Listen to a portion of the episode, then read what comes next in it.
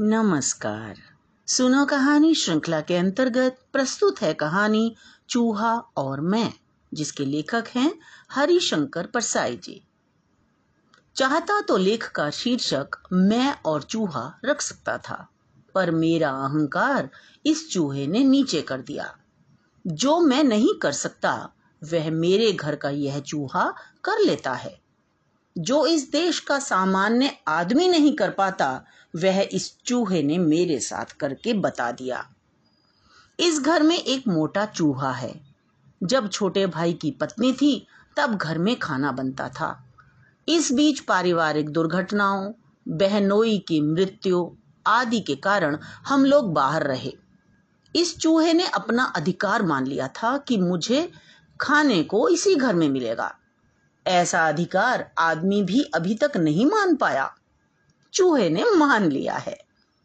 लगभग पैंतालीस दिन घर बंद रहा। मैं तब अकेला लौटा।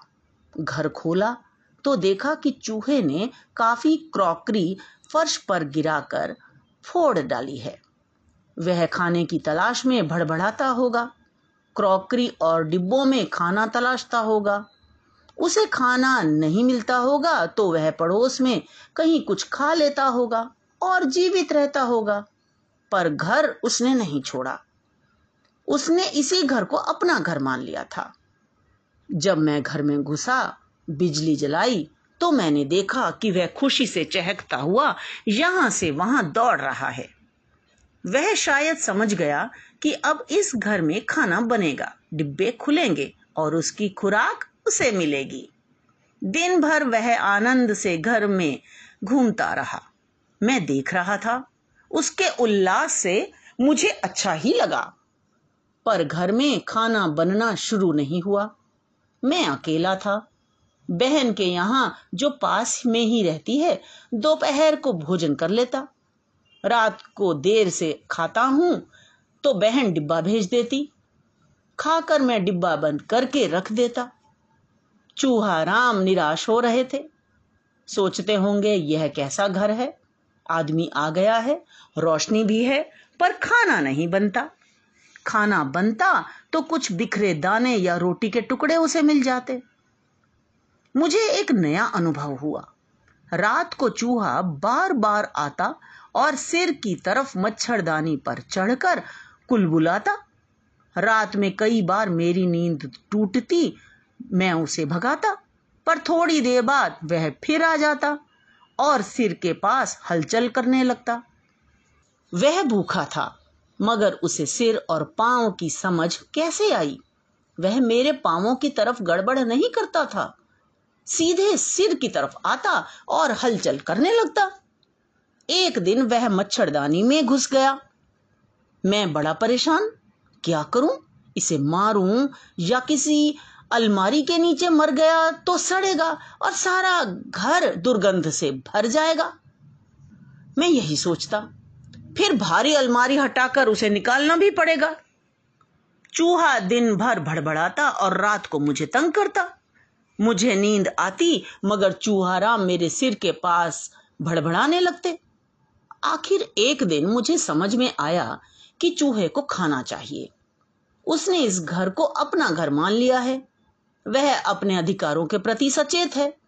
वह रात को मेरे सिराहने आकर शायद यह कहता है, क्यों बे?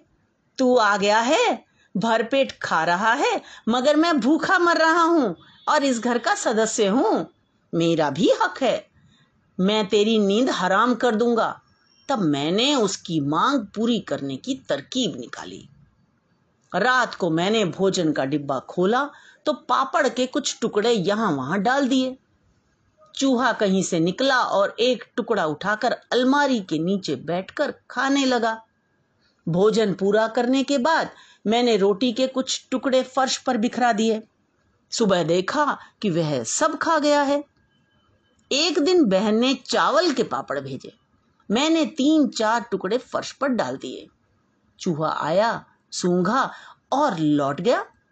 उसे चावल के पापड़ पसंद नहीं। मैं चूहे की पसंद से चमत्कृत रह गया। मैंने रोटी के कुछ टुकड़े डाल दिए। वह एक के बाद एक टुकड़ा लेकर जाने लगा। अब यह रोज़मर्रा का काम हो गया। मैं डिब्बा खोलता तो चूहा निकल कर देखने लगता। मैं एक दो टुकड़े डाल देता। वह उठा कर ले जाता। पर इतने से उसकी भूख शांत नहीं होती थी। मैं भोजन करके रोटी के टुकड़े फर्श पर डाल देता, वह रात को उन्हें खा लेता और सो जाता। इधर मैं भी चैन की नींद सोता। चूहा मेरे सिर के पास गड़बड़ नहीं करता। फिर वह कहीं से अपने एक भाई को ले आया। कहा होगा, चल रे मेरे साथ उस घर में। मैंने उस रोटी वाले को तंग करके डरा के खाना निकलवा लिया है। चल दोनों खाएँगे।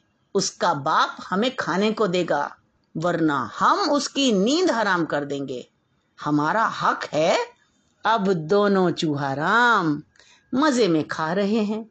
मगर मैं सोचता हूँ, आदमी क्या चूहे से भी बदतर हो गया है? चूहा तो अपनी रोटी के हक के लिए मेरे सिर पर चढ़ जाता है। मेरी नींद हराम कर देता है। इस देश का आदमी कब चूहे की तरह आचरण करेगा? तो ये तो थी कहानी। मुझे आशा है कि आपको पसंद आई होगी। इसे लाइक करें, दोस्तों के साथ शेयर करें, और अगर आपने अभी तक सब्सक्राइब नहीं किया है तो तुरंत सब्सक्राइब करें। तो मिलते हैं अगली कहानी में। धन्यवाद।